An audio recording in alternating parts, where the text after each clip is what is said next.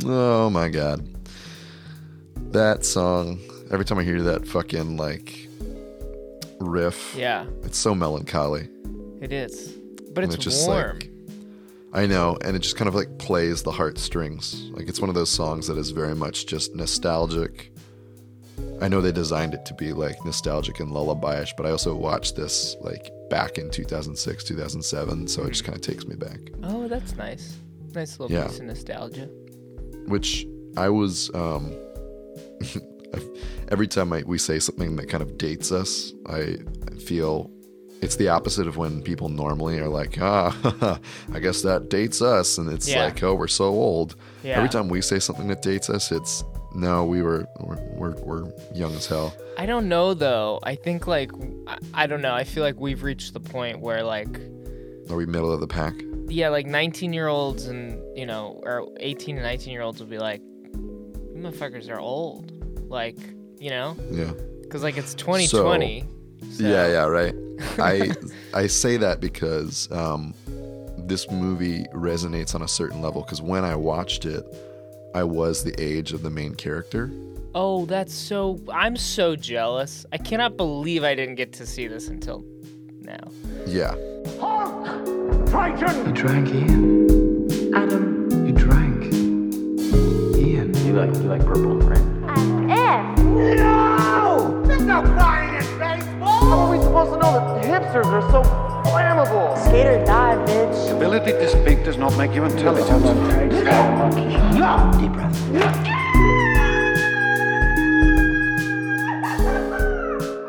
Welcome back to Frames and Fools.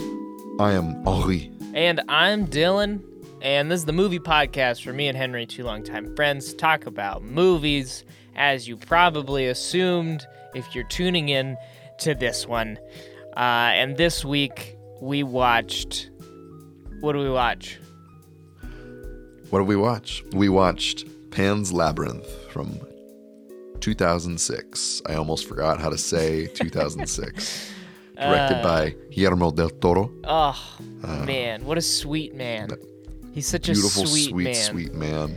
He has similar Bong Joon-ho vibes. Both of them are sweet men, they seem like. Sweet fucking geniuses. Like sweet, nice men. They seem really nice and kind and like they love what they do. Yeah. And they're also just fucking incredible at their job. I aspire to be them.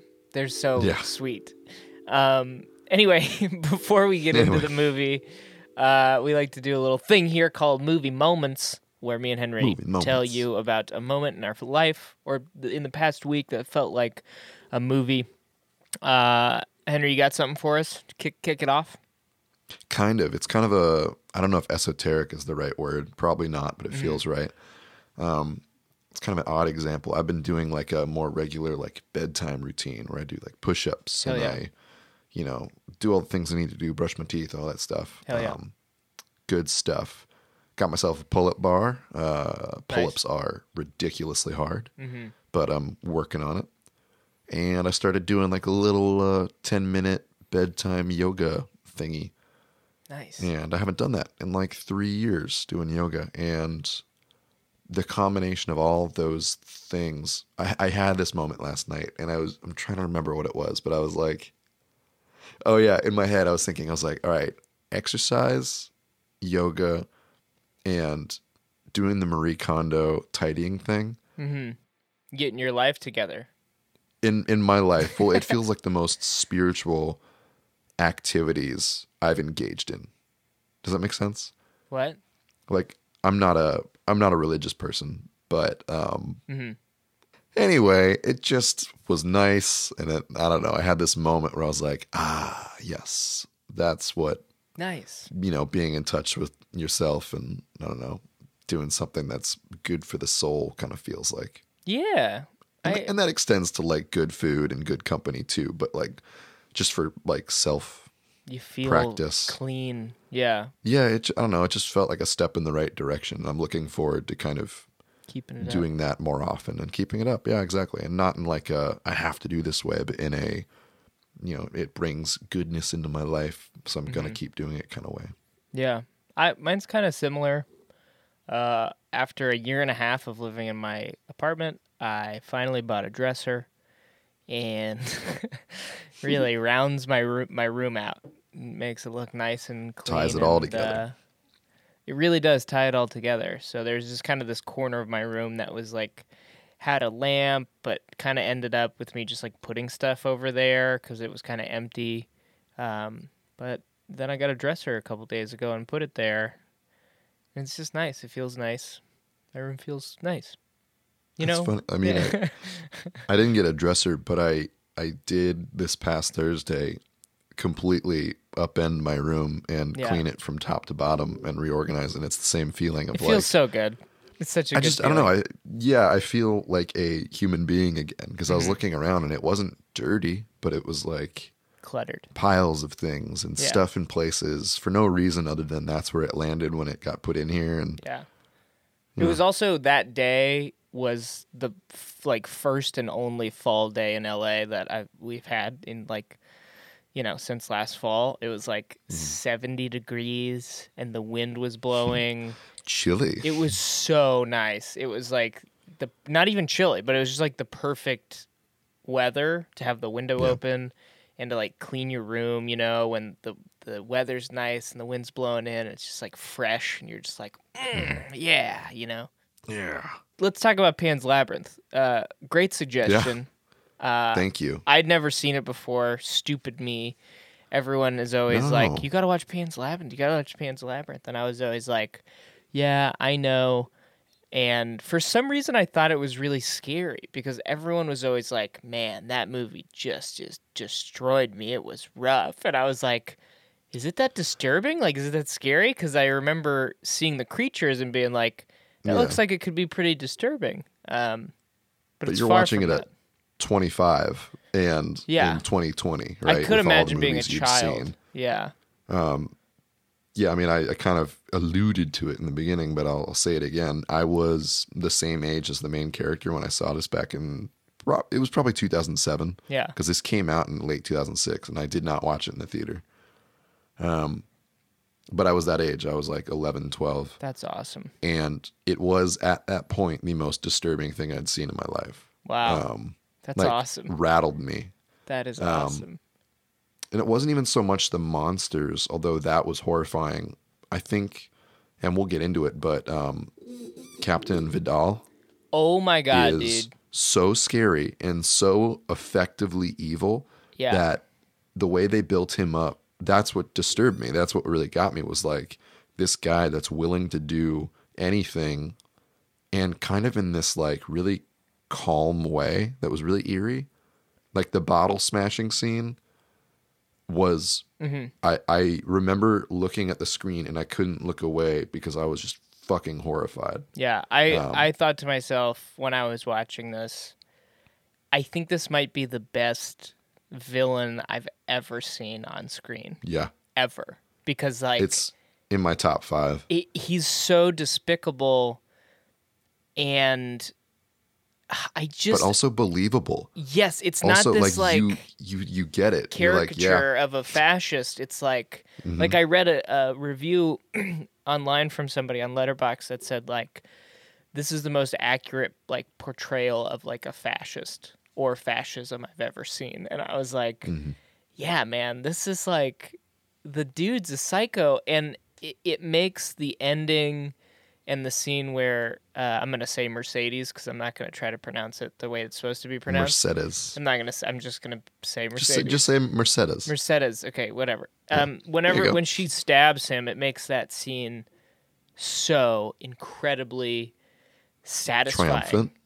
So incredible. I was in my living room, I was yeah. Stab that motherfucker. And then when she runs away and gets surrounded by the horses, and then the rebels show up and shoot him, I was I had my fists in the air in my living room yes. Thank God she didn't die. It was awesome. It really took me for a ride. And it's a testament to the writing that the movie so elegantly builds on itself. Yeah. So that feels that way, right? Yeah. Like, we've seen plenty of things where bad guys get theirs, and we've seen plenty of movies where, you know, mm-hmm. we don't want the main character to get hurt or to mm-hmm. die, and then they don't, and you're excited. But this, yeah, I mean, the fact that we see the rebel get tortured to death, the fact that we see him painful. Shoot the doctor, the fact that we see him kill other people, it all builds to this point where then when Mercedes is there, you think, oh no, that's just what's going to happen. Yeah. And then she's even like, it's like, I'm not a wounded man or an old doctor. Like, yeah. fuck you. And the whole thing about like, you never saw me as a threat because I'm a woman, and uh-huh. that's the kind of person you are, that you just didn't even consider me, which yeah. I love that. Like, I love that the tactical disadvantage that this fucking psychopath has is that at his core, he's just a shitty person who yeah. underestimates people because he thinks he's better than them. So even though he's, you know, still probably a brilliant tactician and still, you know, a good... He's a general captain. Yeah. yeah, whatever the fuck he is. He still has that fatal flaw of he just thinks he's better than people. Yeah. My favorite moment with the captain, I guess, when he kills the doctor, that is my favorite moment in the whole movie because of the way that either that actor or Guillermo del Toro directed him to die. And... yeah.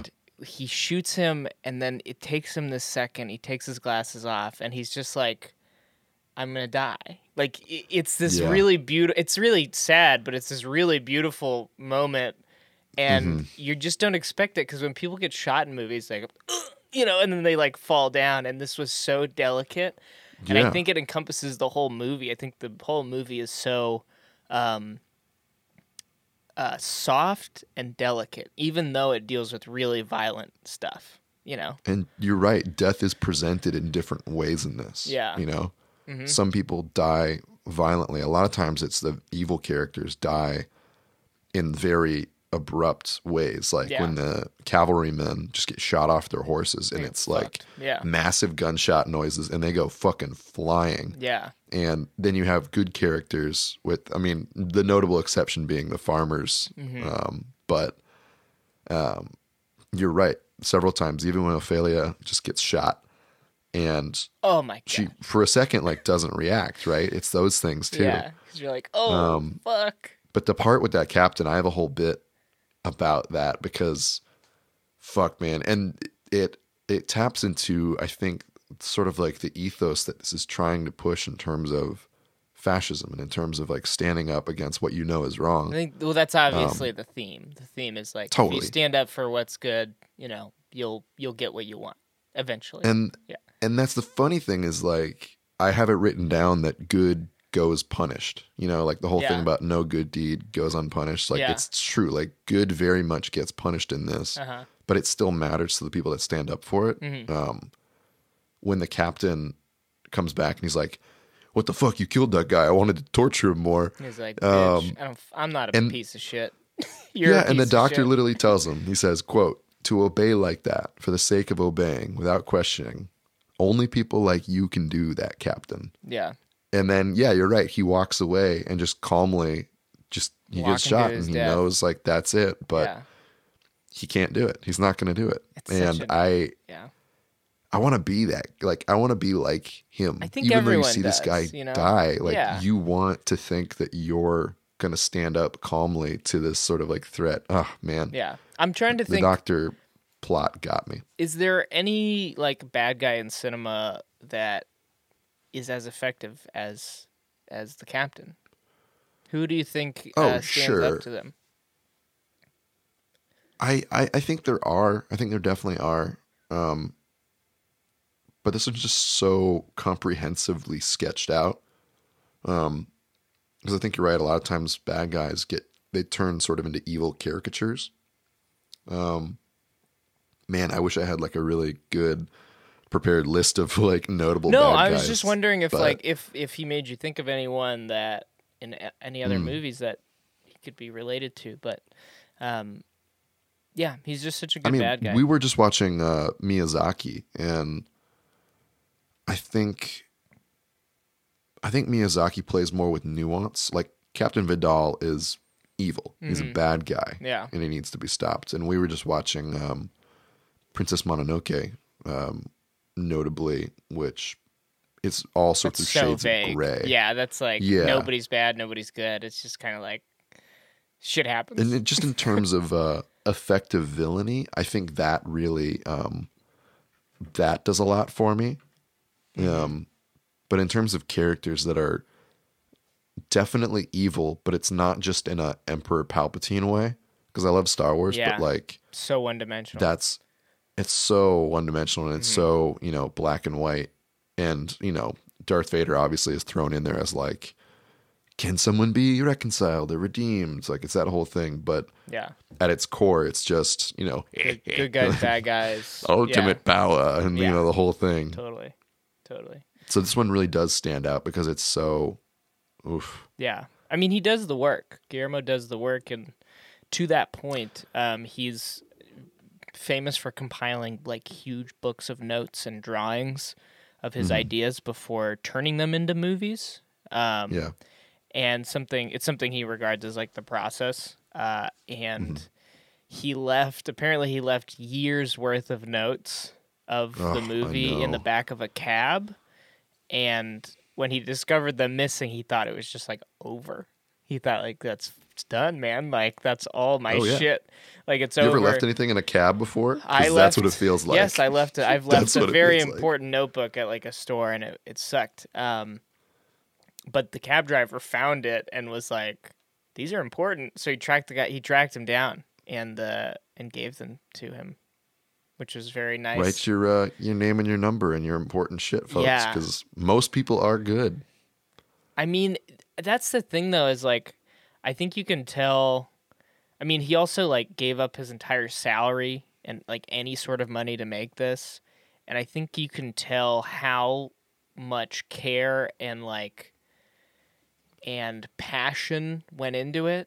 Like, it really is like, I mean, you could say that any of his movies are his best movies, but like, you feel it in this. Like, this is like, you feel the passion through the movie. Like, you see him put himself in his art, which is to me a sign of a great like filmmaker. Whatever you watch, if you can not necessarily see them in it, but you see that they put themselves in it, you know, I think is just it's incredible. And even in the way that, just looking at it on screen, you can instantly tell it's a Del Toro film. Speaks to the fact that he has this overarching vision. And I even looked to see if he's got, you know, a specific production designer that he always works with. And that's not really true. He worked with a few people on this. Oh, man, my notes are all over the place. But, they actually won the Oscar for production design for this movie. Of course. And he worked with, I believe they're Spanish artists. I'm going to butcher this, but Eugenio Caballero and Pilar Revuelta. And I think he did a few more Spanish projects with them, but his style, the Del Toro style, definitely comes from what you were talking about, those notebooks, those years of obsession and creativity that he sort of compiles and pulls upon with everything like, he does. It's a wealth of knowledge. Like, and I think about this a lot with like my own work and just in general, is like, you can't really make, I've been thinking about this phrase. I don't even know where I it's a pretty normal phrase for like writing, but like, good writers read, because you have to, like, you have to read to write or watch to direct and stuff. And with him, you can see like just so much knowledge of like fairy tales and lore and monsters and fantasy and like, you know, and able to make these things, you really do have to have that kind of knowledge, because you can't just like willy-nilly throw some bullshit up there and expect people to like resonate with it, you know? Yeah. Well, and similarly, I mean, obviously they worked together on the two Hellboy movies that bookended this, that came before and after. Yeah. But Mike Mignola, who he plays the child murderer, right? The creepy child eater. Oh, no, I'm thinking of somebody else. Sorry, I'm thinking of Doug Jones. Or whatever. Well, no, but you're correct. Doug Jones was also in both Hellboy movies as well as this, as the Pale Man and the Fawn. But Mike Mignola, who created and wrote, illustrated Hellboy for almost the entire run, similar thing. You can tell just from the stories that he writes that he loves horror and he loves fairy tales and he loves myth and folklore and peppers it through his world, and it feels so good and so developed because it's the exact same thing. Like he relies on a world, literal world full of stories to make his feel lived in. That's what, like, awesome. I've been like been drawn a lot to like lore and myths and horror and stuff like that recently, and kind of based off the movie, a question kind of like popped into my head about like, and we've talked about this a little bit before on another episode, but like at what point does like living in your own fantasies become bad? Like at what point is it constructive and at what point is it like detrimental to like you as a human being, because like I see somebody like Del Toro who just like lives in these worlds with monsters, and he's almost like a child, right? Like, he's like a child. But for me, it feels like there's, once you start creating something back into the world, it feels almost like, you've not overcome being a child or grown up, but you've processed and now you're giving back in a weird way. Yeah. What do you think about that? Does that like... I think in Del Toro's case specifically, you have somebody who somehow balances all of those things, right? Has this childlike sense of wonder that they never give up. Mm-hmm. Like, I wish I'd done a bit more background on Del Toro, because in the past I knew a lot more about him because I love the guy. Yeah. But he, he has an entire house that he fills with props and memorabilia, both from his movies and other things. Like, he literally does exactly what, when you're a kid, you're like, when I grow up, I'm going to make all the things I want to make, and I'm going to have a whole house for all my cool things, and I'm going to invite friends over. Yeah. He does that. Yeah. He, and he shares that knowledge and this collection with basically anyone he comes in contact with. He's like, oh yeah, meet me at my cool house. Yeah. I'm going to show you all my cool stuff. Yeah, exactly. And you look at his body of work and the things he's done, and I think he's one of the best examples of a director who becomes a household name, uses that power wisely. And I mean, if we're talking about all the jobs that movies creates, how many tens of thousands of people's lives has he touched specifically that got to work on super cool shit with like a positive driving force behind it. Yeah. So he's managed to both maintain that childlike sense of wonder and all the good things about being childlike, combining them with real world savvy, where he's, actually managed to outputting. Yeah, like you said, put something into the world and bring people up with him to do that. And at every step of the way, and I don't think you really hear about him being like a micromanager. I think he finds the right people to work with and still manages to imbue all of his content with the Del Toro feeling, which is so cool. Like, down to obviously the creatures and things, right? That's a thing that most people remember about him, but the sets and like Captain Vidal's room, it's an old mill, right? So it's got all these big gears because that's where, they do the whole thing. But it's meant to look like his clock. It's meant to look like his broken his watch that he carries around. And it's supposed to represent his troubled mind, right? Yeah. Or Ophelia's bathroom with the circular windows. Those windows are so meant cool. to be... Yeah, so she's got different shape motifs that pop up that are meant to say different things about her character and like reference the moon and things like that. There are fawns everywhere, literally everywhere in this movies, like on the banisters, on the headboard. So the mother, like the headboard, which is also a fawn, looks like fallopian tubes. So there's these ideas of of the womb and pregnancy and motherhood. And it's just so intertwined. And so it does build on that like folklore sense of symbolism that's like not necessarily subtle. Yeah. But that's its whole point. Yeah.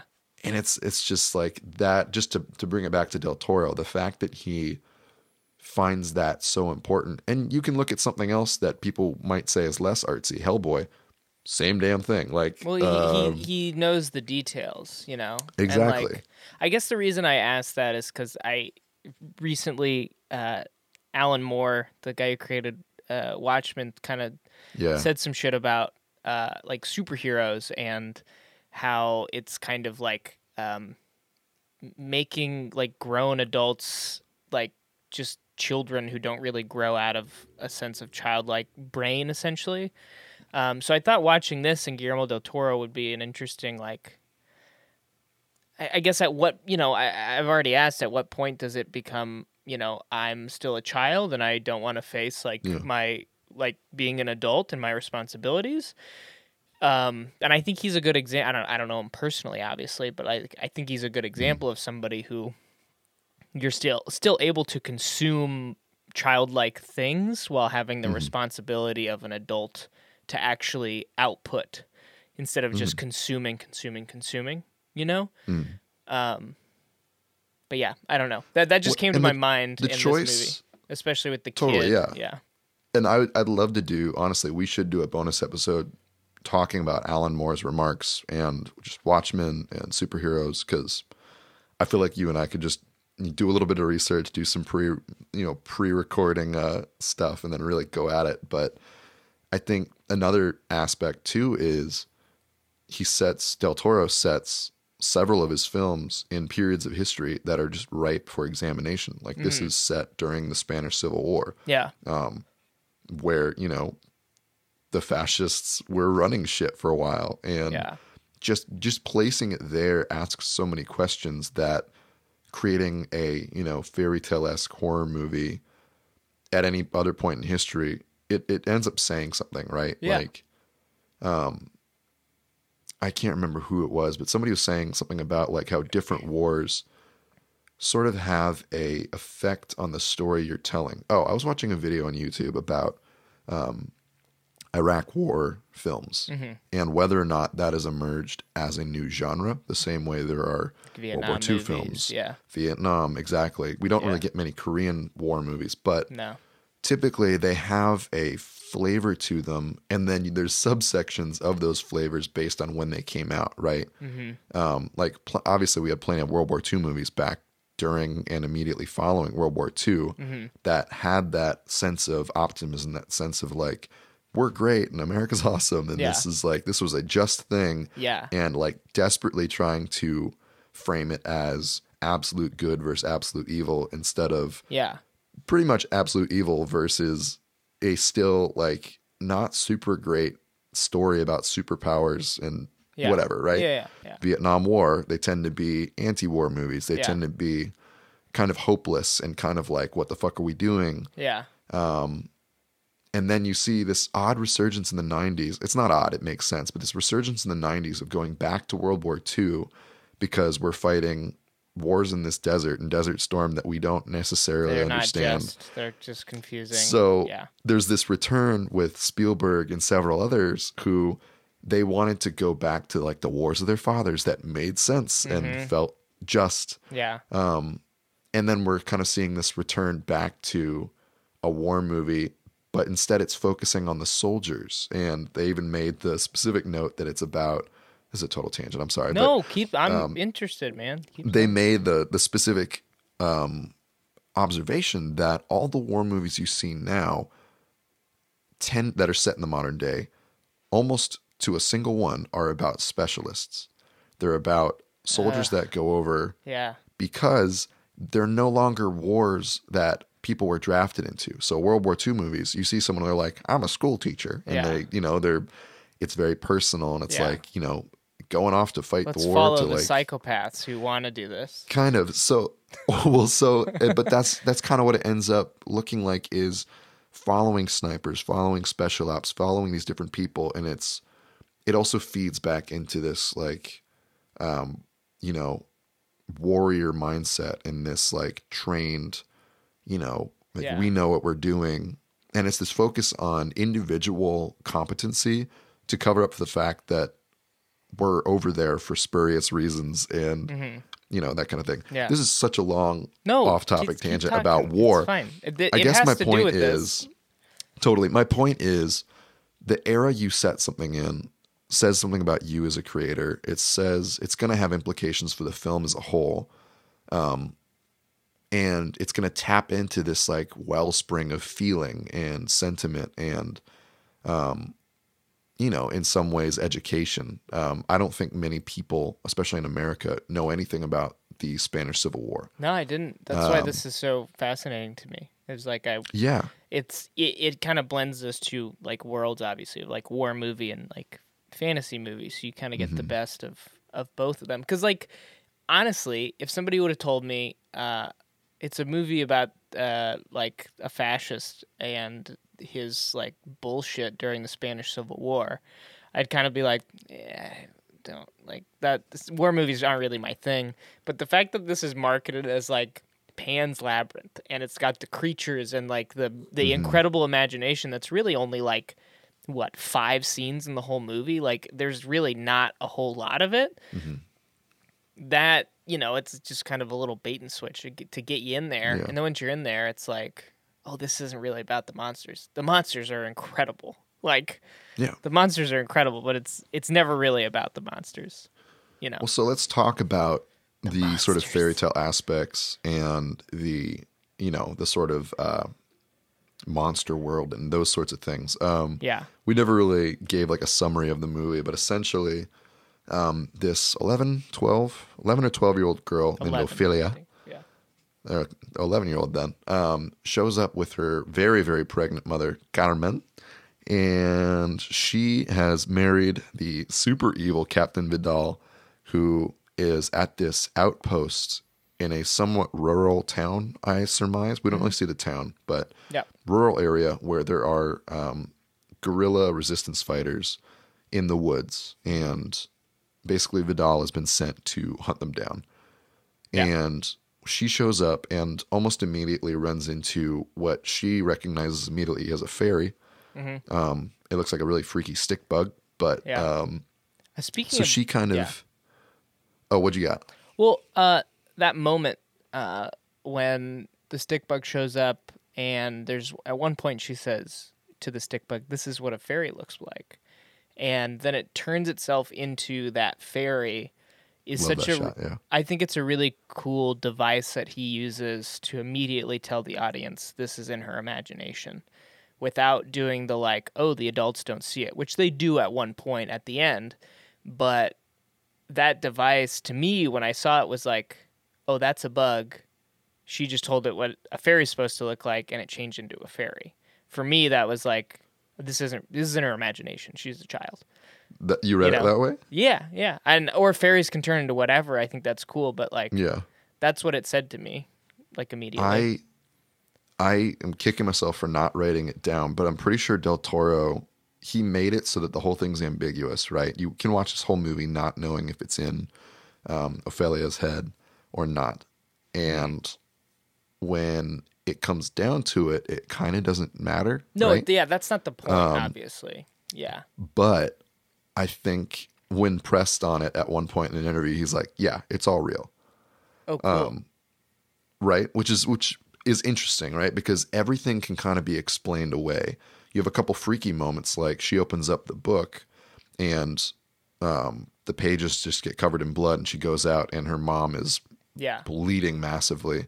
So you think, holy shit. And then later her mom throws the mandrake root in the fire and it starts screaming. And then the mom freaks out. Yeah.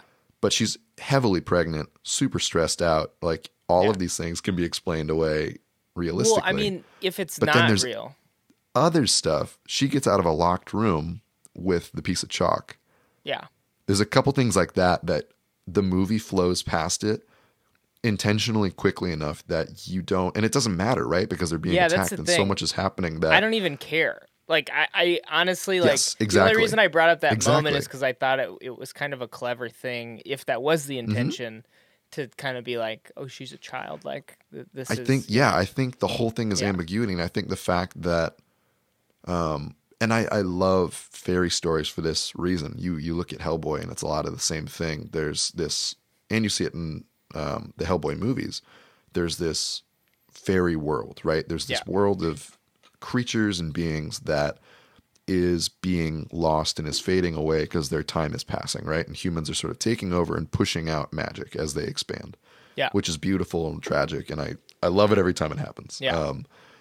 And part of that is like when you see the fairy, it's in a form that if a human saw it, they'd be like, whoa, big bug, and then move on with their life. But a child, a child whose innocence is still somewhat intact sees it and is like, oh, it's a fairy. Yeah, of course. And responds to that. So, you know, this fawn isn't going to talk to Mercedes and be like, hey, I need you to do something for me. Because Mercedes would be like, holy shit, you know, but a kid's going to go, oh yeah, okay. Like you just roll with shit when you're a kid. Cause you have that sort of sense of wonder and sense of, that sort of thing. But I think that's the brilliance of it is there's a real fucking war going on. People are dying. People are getting tortured. And that's the push-pull of this movie, that you have this plot line of the resistance fighters and the doctor and Mercedes like passing supplies to them and basically being spies. Mm-hmm.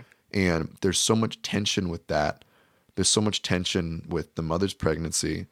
And then the thing that you're sort of pulled into the movie because they're like, oh, it's a movie about a girl and monsters and she's a princess and there's an underworld. Yeah. That's like, it's a major plot, right? But it's not, once it gets going, it feels like a subplot, which is beautiful. Yeah, it is a subplot. You know? And something that somebody said online that I don't disagree with, but the way that they said it was a little negative. They kind of said that the monsters are treated very,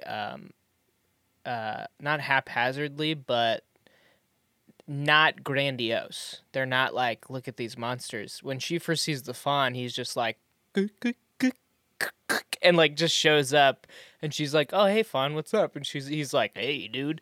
And like, it's not this like huge moment of this incredible creature being born out of the side of a wall. It's just like, she walked down there, but this dude just showed up. He was like goat guy, you know, and he's incredible. The effects, I couldn't tell. There were some times where I couldn't tell if it was like CGI or practical or like a mixture of both of them because it was so fluid.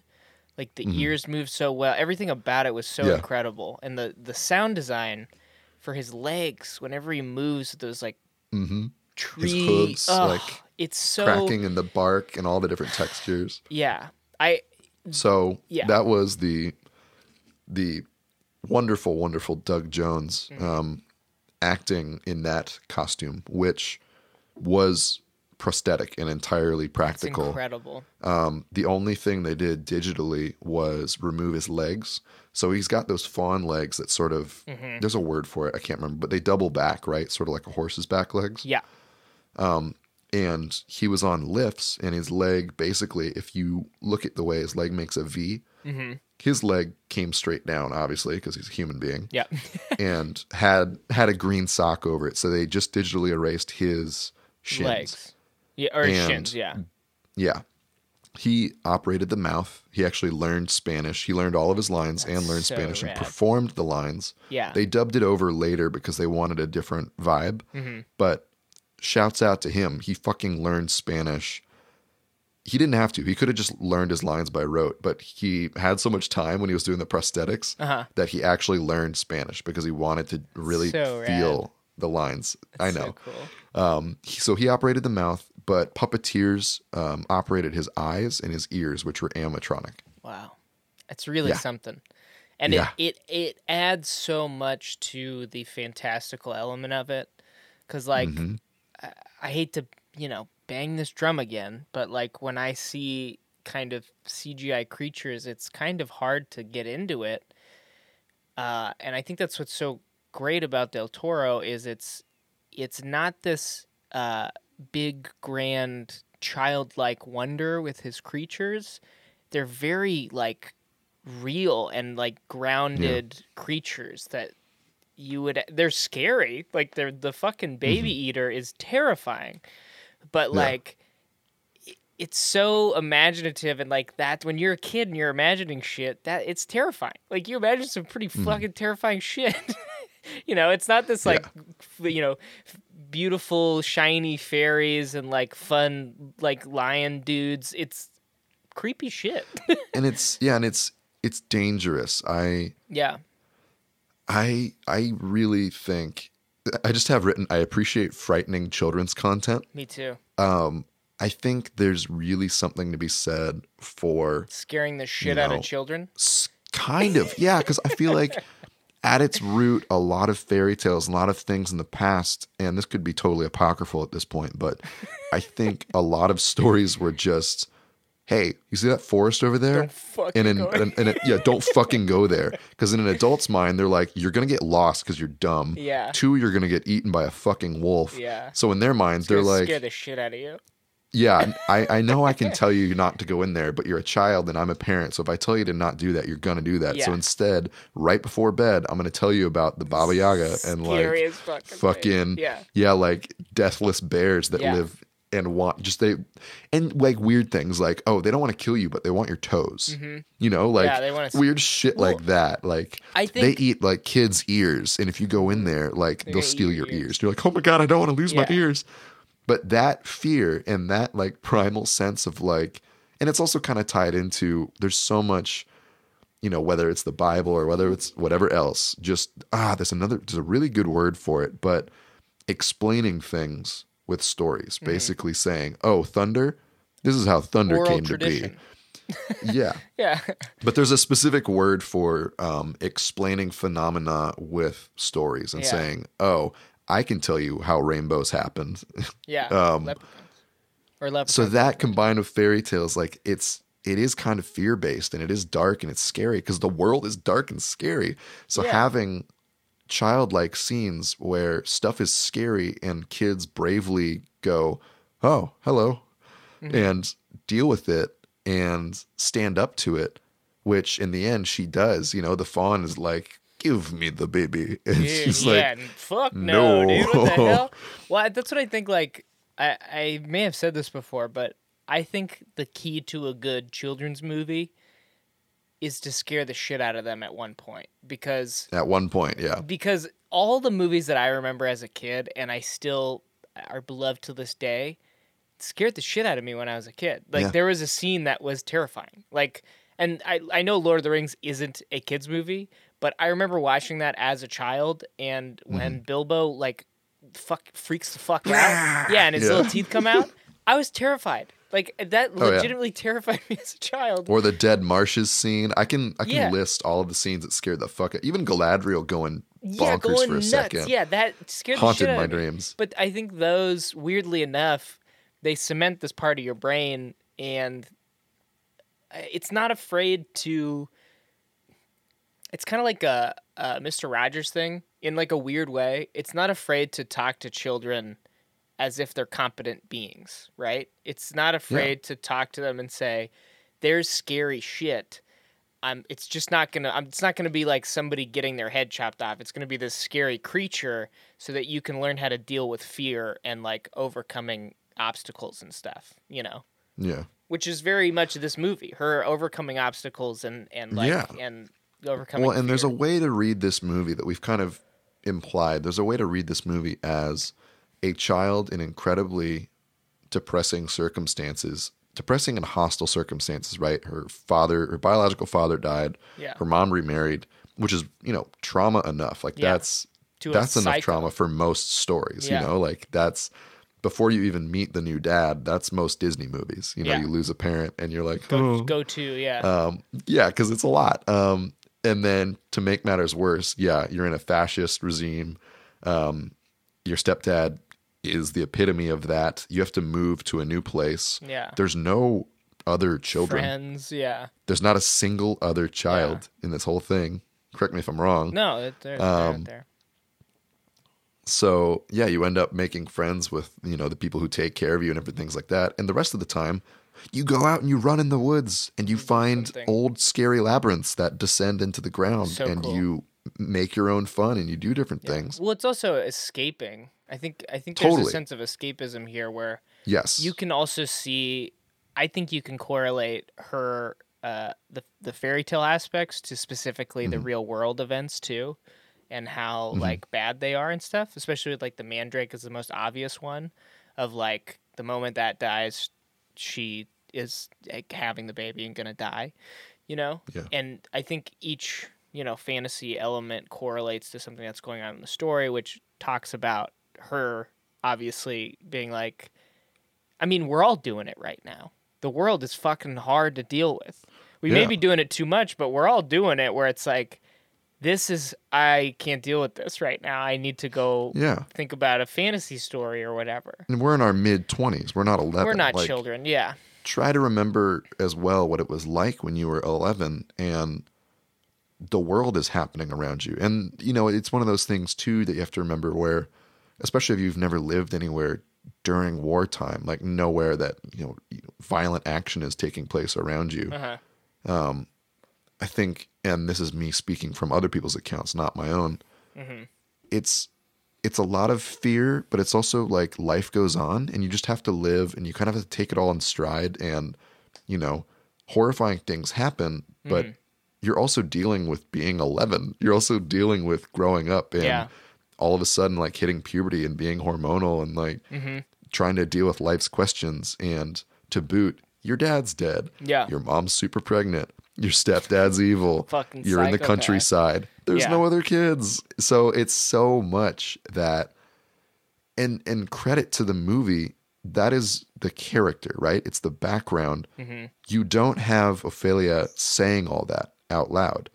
You don't have her going, oh, like my dad's dead and I'm sad, or oh, this, that, and the other. Like she mentions a couple times where she's like, she's not my dad. He's not my dad. Know, he's not my dad.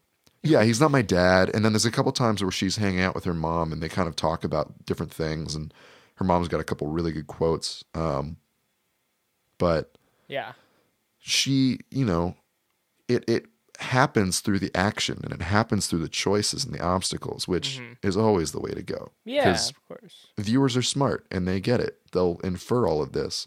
So to the point you were saying where some people are like, oh, it's not grandiose when the monsters show up. Fucking good.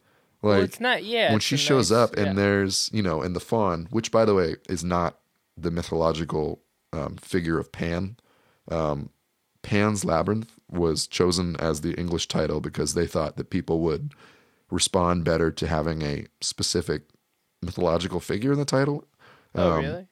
Yeah. So the Spanish title is just the Labyrinth of the Fawn, or like the Fawn's Labyrinth. Fawn's Labyrinth. Oh, okay. Yeah, but then in English they were like, no, we need to make it recognizable, as if like everyone and their mother's like, oh yeah, Pan. So it is. It does ring off the tongue, though, right?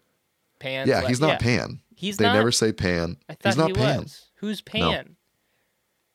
No one. That's the thing. That character is the Fawn. Pan has nothing to do with this, because Pan in Greek mythology is like this deity that represents like sexuality and like a bunch of other things that have nothing to do with the story. So it's a bit of a weird, not mixed metaphor, but mixed signaling, because it's not. So in the movie, he's not known as Pan, but because it was named Pan, he is technically Pan, because it is the Fawn's Labyrinth. No. But that's what this says. That's what panslabyrinth.fandom.com says. It says what? It says the mystic fawn, El Fano, the fawn, also known as Pan, is a creature that. Well, why is the fandom? This is the wiki. This is like the definitive wiki. It's incorrect. So, but it's much simpler. All I'm saying is this is what it boils down to. It's the Labyrinth of the Fawn. The Fawn is a fawn. That fawn. The fawn, a fawn, whatever. That fawn, though, right? Yeah. Yeah. That fawn is the fawn, and that's the Labyrinth of the Fawn, because the fawn was placed at this labyrinth because they opened up portals all over the world to make sure they could bring the princess back, la la la. Yeah. The only reason Pan comes into it at all. I'm aware of this. The only reason I know is this. Because when they translated the title into English, marketing executives were like, we need to add, it can't just be the Fawn's Labyrinth. We have to make it like accessible. So let's just call it Pan's Labyrinth. I understand that. And that's where it ends. I know, but here, this is what I'm saying. Because okay. that happened. Because those marketing people said it needs to have a name, so let's just call it Pan's Labyrinth. Mm-hmm. The movie is The Fawn's Labyrinth. So therefore, even if Del Toro says it's not, because some marketing dickhead said it's Pan's Labyrinth, that Fawn now is Pan. Not officially, but he's kind of Pan, because if it is the Fawn's Labyrinth talking about him, and those people said it's Pan's Labyrinth. No, I get what you're saying. You're saying because they renamed it, that transfers over the meaning. Yeah. But no, not at all. But it does. Because Pan is attached to the surface world Greek mythology and represents things that have nothing to do with the story, including sexuality. I'm saying his name, not like Pan is a creature. They never say Pan. I know they don't say it. That's not what I'm saying. I know they don't say it in the movie, but because the marketing people called this guy Pan, he technically, for a lot of people, is Pan. He's not officially, but because it's there and it's real, it's there. That's, okay. No, you are right. Like I know that it's not Del Toro's choice and it's not his thing. But to further cement the fact that it was strictly just a marketing thing, Del Toro himself was very disappointed in the Devil's Backbone subtitles, hated them. So he took it upon himself for this one to do the translation and do the writing himself to make sure that it flowed well, spent a lot of time doing it too. I'm reading. Sorry, this is still never called Pan. But I am reading some answers here. Somebody, I'm like a. We can cut this out, but I'm on like a wiki thing that says. Let's leave it in. No, it's fun. Who was the Pan in Pan's Labyrinth? In Spanish, Fawn is Fano. Why did the English version insist on calling it Fan? And according to Guillermo del Toro, the use of the word Pan in the non-Spanish versions was a translation issue. It's not just the English version that makes the mistake.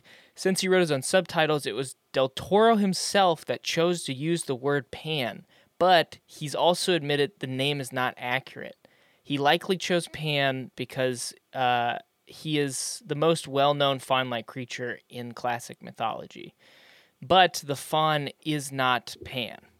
That doesn't make... Like, I get it, but when you tie it together... But what are you stumbling on? It's a mistranslation that's imperfect, and he knows it is, but he chose it because it would make it more accessible.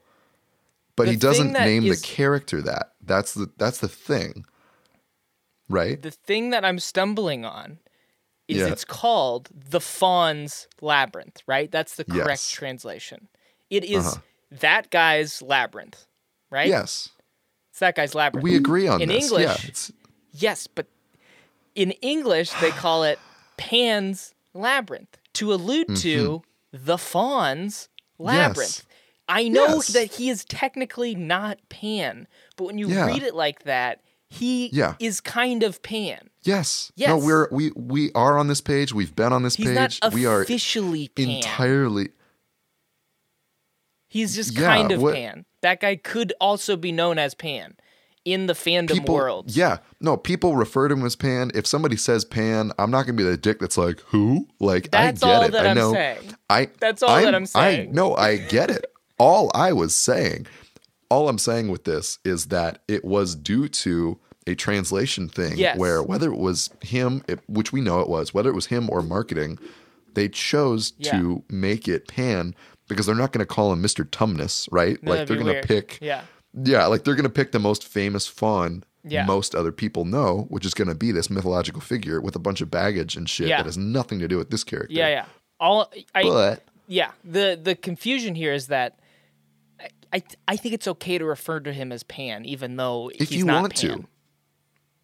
if you want to, totally. All I'm saying is the most accurate way to refer to the fawn is just to say the fawn. Yeah, I know that. I'm fully aware of that. Yeah. I know. Yeah. But what you were saying was that it's the fawn. He's not Pan. Let's not call him Pan. When you kind of could call him Pan. No, if you want to call him Pan, like I'm sorry if it came off as me like trying to set a rule. I'm not saying that. I just all I'm saying, I literally only brought it up because it's called Pan's Labyrinth, the title of the movie, the thing everyone knows about it. But it's not Pan. It's just a fun little fact that because it was written in Spanish and translated, it's one of those fun little quirks of marketing and titling that it ends up, adding connotations and adding potential mythology because people talk about the mythical aspects of this movie and try to ascertain some sort of truth from it. Yeah. And people bring that into it. People bring in, oh, it's Pan, therefore it's blah, therefore not. Blah. Yeah, and they jump into it. And it's just, it's like a road in the woods that you were never supposed to go on. That's what I'm saying is like, no, I get basically that, like it's such a well-crafted, elegant movie. And then because of a small but huge choice that they made to call the movie Pan's Labyrinth adds this whole other thing. And look, I'm not going to be the fucking like pedantist who's like, oh, it's not Pan. Like if I'm in conversation with someone and I don't know them that well, and they're like, oh yeah, and then Pan does this. I'm the kind of Star Wars fan that like won't correct people on things because I don't want to be that fan. Yeah. All I'm saying is like in this, it's really funny that the title of the movie, especially considering such a good people title. Come into this, it's a great title. Sounds awesome. Phonetically better than The Fawn's Labyrinth. Yeah, definitely. It's kind of like you were saying where people come into this going, oh, it's this Del Toro movie. It's going to have these monsters. It's going to be about this labyrinth and Pan and all these things. Mm-hmm. So, and then it's kind of this bait and switch where it's more about, like fairy tales and like Ophelia and like, war and all these different things. Yeah. And it's just very funny to me that sort of it was on purpose because they chose to do it, but they accidentally create this total dead end. They accidentally named this guy. Exactly. They accidentally bring even more attention to a character that once you watch it ends up being like a minor major figure, like shows up and is like, I need you to do some things for me. Yeah. But it doesn't, it really doesn't. So great. I love it's so voice. Good. I can't remember which Spanish actor they got to do it, but it's great. And I feel kind of bad that Doug Jones got dubbed over because in the 2004 Hellboy, the first one, they got David Hyde Pierce to dub over Doug Jones. Although, he keeps getting kudos to David Hyde Pierce. He saw how much work Doug Jones put in and refused to take credit for the movie. So even though he's the voice in the first Hellboy, that guy, he said, cool. David Hyde Pierce was like, no, like don't. He's the guy. Don't put my name on it. Yeah. He did all of the work, and then in the second one, Doug Jones was the voice. Oh, that's nice. Isn't it? Yeah, he kept getting Darth Vader and finally got his day. Totally. It is the anti-Darth Vader story where it's like justice in the end. Like there was, Yeah. I love that. I have a question. In the scene where they're at dinner and there are those two fucking psycho twin ladies who look like complete assholes. And the wife is trying to tell the story of how they met. What was the insinuation there? Because I got that he was being an asshole, but it seemed like there was some insinuation with the twins like, oh, that's weird that you guys ran into each other again. Like, was that like a... It's what the fuck was that? No, it's less about the implications that they were making. It's more that they were just curious. I mean, it's every time you meet a couple, and one of the first things that eventually happens is you're like, so how'd you two meet? It's literally just the, so how'd you two meet? And Carmen, this like lovely woman, starts kind of telling the story. And then the captain being an asshole. And even though everyone's chivalrous and they all rise chivalrously out of their chairs when she leaves. And there's this sort of like veneer of respect and like, oh yes, women, they're, they're wonderful. It just felt like the two twin ladies were being very like dismissive and insinuatory about something when they were talking. So I was like, what are they trying to say here? I get that he's an asshole and he's just kind of being a dick. And I think what I'm saying is their role in that scene was in service of showing another shitty side of the captain. And you can also read into it a bit as she's a tailor's wife, and there's kind of this maybe implication of like, oh, you know, he used to make all of my uniforms and now I'm, you know, married to his widow. Yeah. So there's potentially an implication of an affair, but I think it's much more about they start having a lovely conversation about how'd you two meet? And she's kind of telling them, how's it going? And the captain literally says, quote, please forgive my wife. She isn't used to company. Dumb. She thinks her silly stories interest us all. After the two women basically were like, how'd you meet? And the wife is like, funny you should ask. It's actually a lovely little story. And then the captain's so like, weird. Shut the fuck up. It just felt so weird because those two twin ladies acted weird too, hearing it. And I was like, why are they being weird? This guy's the asshole. Yeah. They're being really fucking weird also. It could be classism as well. That dinner scene, particularly the priests or the bishop or whatever fucking church rank asshole, he was. Man. Yeah.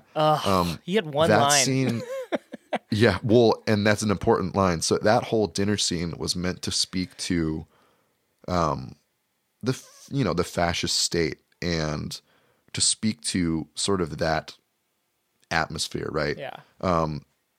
As far as the women go, I think that kind of speaks to a little bit of like the classism that was there. Like she's a tailor's widow.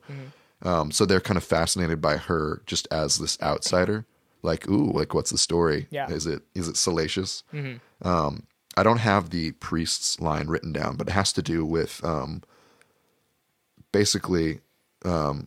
God's got your soul covered, your bodies don't matter, which in the movie refers to the rebels. And it's him saying, the rebels aren't people. Yeah, kill the shit out of them. Yeah.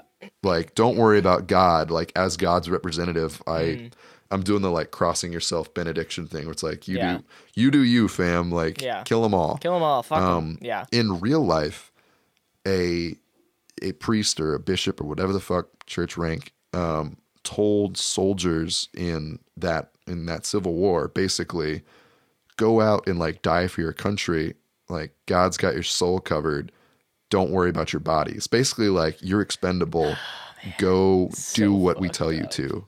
And it was Guillermo del Toro's way of very, very verbally placing a lot of the blame on the church at the time for going along with this fascist regime and not only not saying something, but going along with it and giving them spiritual justification, which in a religious country is a huge fucking deal. Yeah, totally nuts. So that dinner conversation as well, it's like we said, you don't see kids.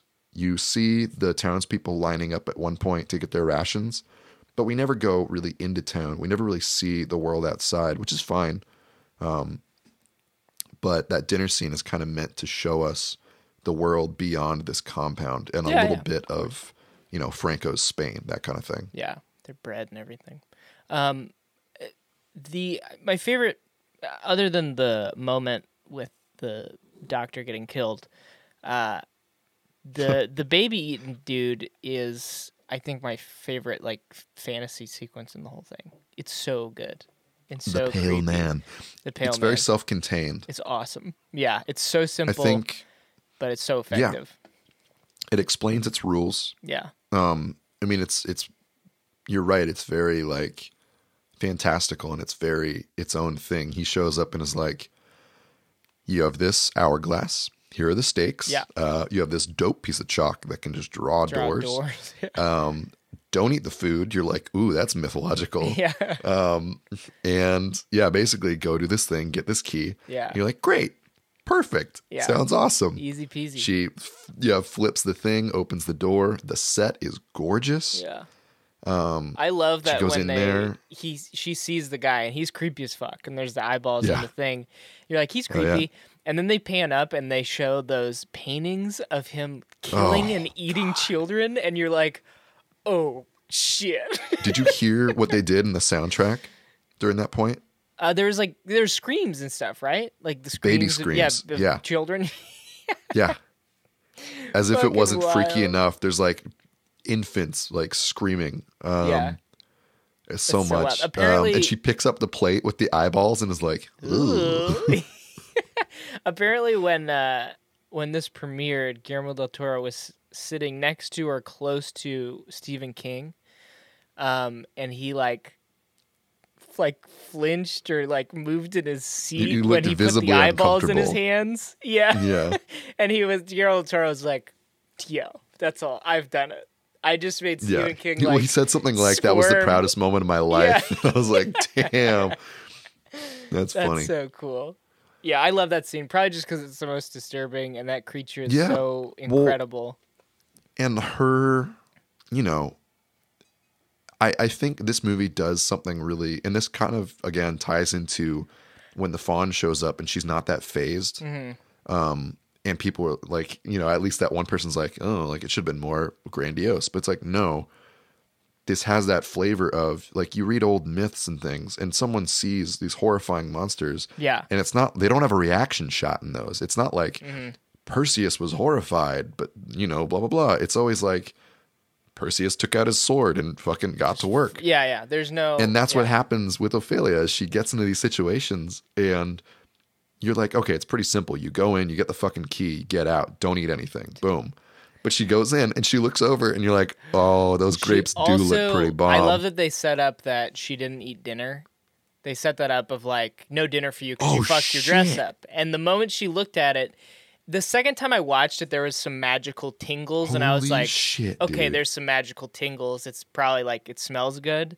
Yeah, but when she looked at it, I was like, she didn't eat dinner. Because her mom told her she didn't get to eat dinner, and she's sitting there looking at these grapes like, oh, shit. I didn't think about that. I mean, I've always wondered, like, I love that scene, and I chalked her decision to fuck it all up just to... smell. Well, I didn't even think about it that hard, but I chalked it up to, like, that's what happens in myths, because then you get a dope chase scene, and fairies get bitten in half, and it's horrifying. Yeah. So why not? Like, of course, that's the more interesting choice, but... I did not even notice. I've seen this so many times. Did not notice that it happened after she didn't get dinner. You're right that like it's a magical feast. Like it's a feast on a table that's meant to be a temptation. That's the point. Yeah. There's of definitely some magical shit. Of course it's going to reach out to her. And there's like, exactly. Yeah. Holy shit. Thank you. And I love when he starts tapping his fingers too. Oh, it's so good. And the musical cue when the hands like twitch off of the table. Mm-hmm. Is so disturbing. Really good. And so again, Doug Jones killed it, killing it. Yeah, killing it. Do you have any more little bits to get out before we move on? I can run through a couple things. They refer to Carmen's condition early on in the movie as sick with baby, and that is the only way I'm going to refer to pregnancy from now on. Sick with baby. Sick with baby. I love the gossipy cooks in the kitchen. They're great. Yeah, not that like gender roles are a dope thing, but I love in old movies set in the past where, and I've kind of had this confirmed. I had a few friends who went to various countries on like trips abroad and things like that. Mm-hmm. And in certain places, it's still the case that like the kitchen is very much this weird dungeon, like, a woman's domain. Like it's not a great system, but in that system, it's like, a woman can be like, no, don't touch anything. Get the fuck out of my kitchen. Whatever I say and here's like my thing. So you've got these like cooks that even though they're under this terrifying, fascist captain in this terrible like time in history, they have fun and they gossip and like they work all day cutting up stuff, but you can't go in there. Like you never see the captain in the kitchen because he's probably scared shitless of them. Don't fuck with that. There's so much awesome foreshadowing throughout this, like the statue with the carving that's got the young girl with the baby in her arms. Yeah, and Ophelia looks at it and is like, "Huh, that's weird. That's funky. I wonder what that means." Having a young female protagonist going on quests for mythical creatures feels very Miyazaki, which I think taps into similar vibes. I kind of put this movie on the same shelf as movies that just have something to them that just feel really good. And a lot of it's that mythology, creatures, quests, young, brave protagonists that are like learning something about themselves. Yeah. And scary shit. You know? I know I said this at the beginning, but even though this movie is pretty grim, it still feels like a really goddamn warm hug. And I'm not quite sure how he pulled that off, but with considering about what it's about, how like awful, and all the murders are bad and the creatures are creepy, and it's probably the score too. But like when I watched it first, I was like, that was fun, but then I was actually excited to watch it again today, which very rarely happens with movies when we do this. And it just feels like a big warm hug, even though it's about shitty stuff. Yeah. And, I mean, obviously we've been dropping spoilers left and right, but at the end, she gets shot. She dies. And I was like... either she's dead or she goes and, takes her place on the throne along with her, Taylor father and the mother, and they're there, and the fawn turns out good guy the whole time. It was just a test. So you get your cake and you eat it too, which is great. Yeah. That's what I thought. There's a quote from this. I can't remember who said it. I think it's the mom, but it's, the world is a cruel place and you will learn that even if it hurts. Yeah. Which is like, you have this character who's, trying to, it's not even like they're trying to maintain their innocence. I think, that's the beauty of this, is the themes aren't thrust upon Ophelia. She just lives her life and does her thing, and you see the story with her, through her. Yeah. It's great. I think that's a little bit of why this feels so good, is it's not smacking you in the face with stuff. It's letting a beautifully written story happen, and because it's just well thought out, it ends up meaning a lot of shit. Yeah. And I love the end, like, speaking of the end, to round it all out, the second most satisfying, scene, or third most satisfying thing, is when he fucking the captain takes his fucking watch out, which they allude to earlier, and he's like, make sure my son, and she's like, bitch, nobody is gonna know who you are, and shoots him in the face. Yeah, they take all the power away from him. Yeah. Like, step by step, they kill his men. Yeah. They blow up his ammunition stores. They set fire to his fortress. And then at the very end, all he has left is his stupid fucking pride that he carries with him the whole movie. Yeah. And that's the other thing I wanted to say about this, is there's a way to depict villainy in movies. And we've talked about the Joker, and we've talked about, what was the other one? Even somebody like Patrick Bateman. Characters in movies that are evil and super memorable because of good scenes and good writing. That people kind of latch onto, and because they're cool and memorable, they kind of go, ooh, I like that. And whether or not they misinterpret it, there's a bit of focus on that. Vidal is, like we said, one of the greatest villains on film. And he's got those scenes, like the torture scene where he basically tells the guy with a stutter, if you can count to 3, I'll let you go. Poor bastard, man. I know. Poor guy. But it's such a memorable scene, right? Like, it's such a weird thing to say, oh, what a great scene, because it's really fucked up. But it illustrates how evil he is. It adds a new depth of villainy to him, which at this point in the movie, you didn't think he could get worse. And then he pulls that shit. And you're like, oh, great, torture. Yeah.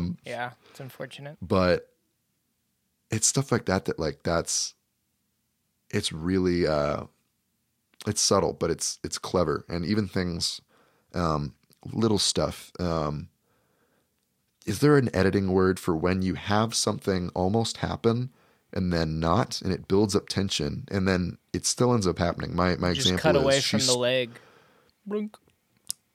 Oh, okay. Well, I'll finish what I'm saying, then we'll talk about that, because I wanted to ask you something. So in this movie, there's a couple times where... So she takes the sleeping drops and she spikes his drink towards the end of the movie. And she's hiding in the room, and he goes to drink it, and he doesn't for a second. Yeah. And your heart drops because you think, oh shit. It's classic. And then, classic. And then it's I don't even know what it's a fake out. There's no word for it. It's a fake out. it's a fake out that ends up happening, right? Yeah. Where you get a 2-for-1 where he still drinks it and it still adds that element. But for a second, you get the drama of, oh shit, he's not going to drink it. Yeah. And I love that shit. Yeah. I love it. Good. I love it. I love it. It's so compelling. It costs nothing. It adds drama. Please, if you're making art, do that shit because it's so great. The violence. Yes. This movie doesn't cut away. This movie focuses. Del Toro doesn't really cut away. He just kind of goes for it. He loves his gore. He loves his gore. He loves that shit. And I mean, we've been watching movies, and I'm going to sort of speak into the future a little bit, but we watched 2 movies back to back that have violence in them, and the episodes are going to come out later. But we spoke a lot about violence on screen and when to cut away at a brutal moment and when to stay, or when to have a door, swing shut in front of a scene, and when to allude to something. I think this movie very much, I think the saw in the leg that you were talking about, I feel like that's one of the more, of it. You're like, oh. It's one of the more minor ones where you see it dig in, really, and if you went frame by frame, he gets like 2 inches into that leg, but it cuts. It's gross. Versus you also see him bash just head flatten a dude's face with a bottle of wine. Well, I think it has to do. Cements him as an evil character. It seems like he's very selective with the violence that he does show, because like cutting away from the dude losing his leg. You already feel sympathy for that guy. You don't need to be grossed out by it or anything else, right? Like, true. You already feel sympathy for the guy. The stuff of like him smacking that dude's head in, and the like him shooting dudes in the head to make sure they're dead.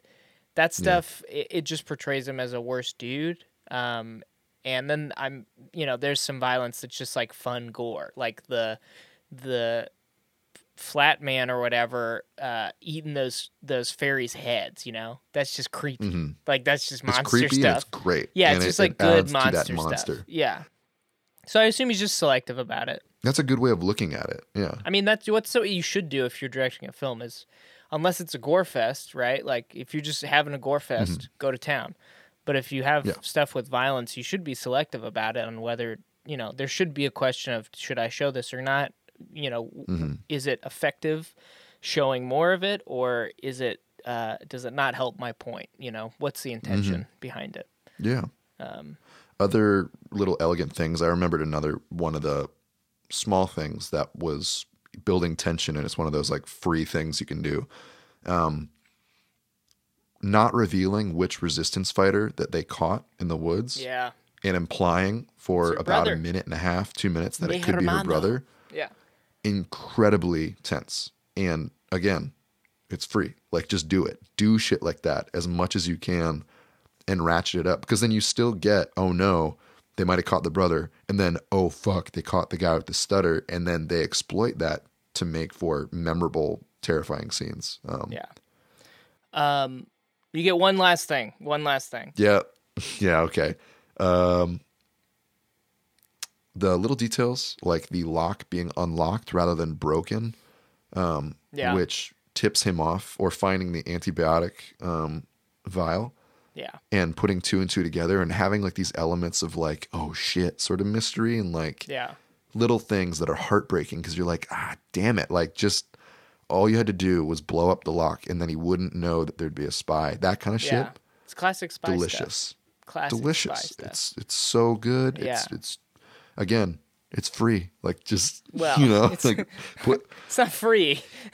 Well, it's not that it's do. Free, but like it's hard to pull off. I know, but.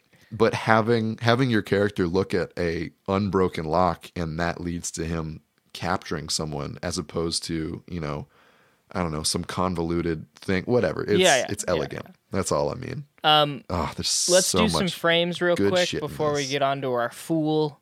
We like to pick our favorite frames from the movie. You want to go first, or you want me to go first? You go first. I picked 2. The first one is like the opening shot of the labyrinth, and she's standing below the arc with the moon, and it's just like, so I think it's honestly just like the tide, like the cover of all the DVDs and stuff. It's just like such a perfect shot. And then I picked the shot of the, what is it, the pale man? Is that it? Is it the pale guy? Yeah, the freaky dude. Yeah, when he puts his eyes up to his face for the first time. I kind of just want to make you draw that guy.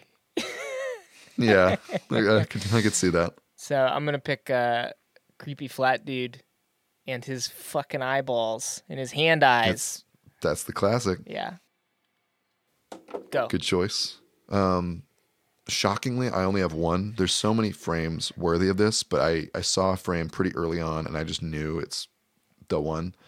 I think it's the first time Ophelia opens up the book that she gets in the bathroom with the three circular windows. Mm-hmm.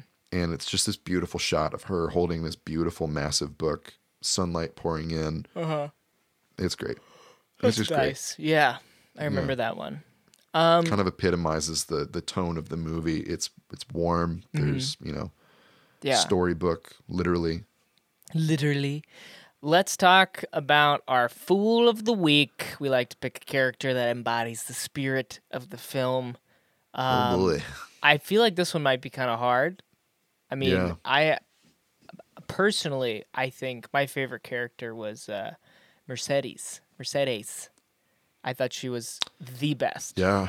She is so cool. Damn. And so brave, and so, like, I want to be hugged. Like, if I was a child, I would want her to hug me. Because, like, every time she hugged Ophelia, you're just like, oh, she looks so nice. She looks so nice. And, like, she's already, dealing with being a spy and her brother being at risk and on the run. And she's dealing with so much. And on top of that, she's like, oh, but I'm also just going to be a nice, lovely mentor to this kid and make sure she's doing all right because she doesn't have any friends. Yeah, and her mom's dying and her dad is a piece of shit. Right. Like, yeah. That's my nomination. I feel that. I mean, I think there's a case to be made for Vidal in a weird twist just because he's so compelling. So good. Like you said, he's one of the best villains I think I've ever seen. He's so memorable. Yeah. He's kind of the really dark engine that drives that half of the movie. Yeah. But especially right now, I think I really resonated with all of the characters who were resisting. And the two that we know the best are obviously the Doctor and Mercedes. So, and as much as I love the Doctor and his final scene is so tragic and just your heart swells, but I think it's Mercedes. Shout out to the main girl. We haven't used any of the actors' names other than Doug Jones this whole time. No. But she's so Mercedes good. Is played by Maribel Verdu. Hopefully I'm saying all these right. She's so Ophelia good. Was played by Ivana Baquero, who, like I said, is our age and is just gorgeous. Yeah. Like, I was smitten with her when we were 11 and I'm smitten with her now. Like, I looked her up like, oh yeah, of course you grew up and you actually look like a princess. All of them do. That's the funny thing. All of these people outside of their, Spanish Civil War costumes look great. Like they all look awesome. Even, Yvonne, oh my God, Masahue. I'm so sorry. The guy with the stutter. He's got this cool little goatee, and he just looks badass. Like, it's all great. I mean, the girl who played Ophelia she's really good. I just personally resonated with Mercedes so much more. Totally, yeah. And I thought she's just so good. She's my favorite part of the whole movie, especially because she shoots him in the face at the end too. She's like, well, her brother. Or her brother. Sorry, she says the cool line, and then her brother. Yeah, she says the awesome line about he's not gonna. Nobody's gonna remember you, bitch. Fuck you and your pride. Like that's not happening. Shout out to a movie with a child actor that is really good. Quite good. Yeah. Because we've been watching lots of ones with kid actors who are good. Hard to pull off. Yeah, I know. Yeah, we've kind of been on a roll with that. Well. We will be on a roll with it. Yeah, future us has been on a roll with that. Yeah. Hell yeah. Yeah. Holy cow. Awesome. That was great. Thank you for suggesting that movie. It was, of course, a blast, and I just want to watch all of them now, all of his movies. Yeah, I'm only sad that we can't watch some of these together, because some of these I could care less, you know, like we watch them on our own and we come together and talk about it. Yeah. And then there's movies like this where I suggest it, and I almost wanted to call you up and be like, let's watch this one together. Like, let's do it. You know? But movies like this, this may sound kind of lame, but I prefer to watch them either by myself or in a movie theater, because I don't want anyone talking to me. I'm one of those people that, like, when I watch a movie for the first time, if it's not like a fun movie, I just don't talk to me. I'm like, totally feel you. Oh yeah. Just like, well, and also with the subtitles, my God. Yeah, yeah. I couldn't focus. This one's an easy one though. This one, I feel like, I felt it was kind of a bummer for me, because the creatures were so awesome that I wanted to look at them, but I had to keep reading the subtitles, and I felt like I kept missing all the details of the creatures because I kept having to go up and down, you know? And it's so dark. What we should do? Movie's so dark. Whenever we're able to actually hang out in person again, we should watch this without subtitles. Well, that'd be fun, yeah. We should watch this with the commentary once, we should also watch it with the commentary without subtitles. Yeah, I want to watch more commentaries. It sounds great. I've got this on at least DVD, if not Blu-ray. Great. Let's do it. Yeah. And with that, that's the end of our episode today. I'd like to thank you for listening, and to check out our Instagram that Henry's beautiful drawings are on, of our frames and our fool.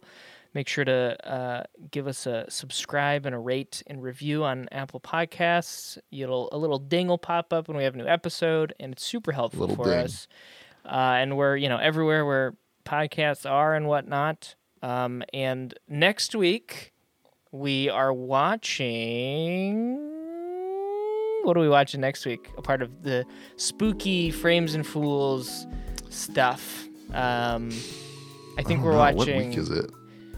We're watching Blood Rage next week. Blood Rage, yes. We're going in a totally different direction. We're doing a B-movie called Blood Rage from the 80s. It's going to be a lot of fun. It's a lot of joking, a lot of laughing. It's going to be a party. Hell yeah. So don't let the monsters get ya. And if a fawn asks you to do tasks, just tread lightly. All right, fools. We'll see you later. All right, fool army. Fool army. God. Jeez. Let's get out of here.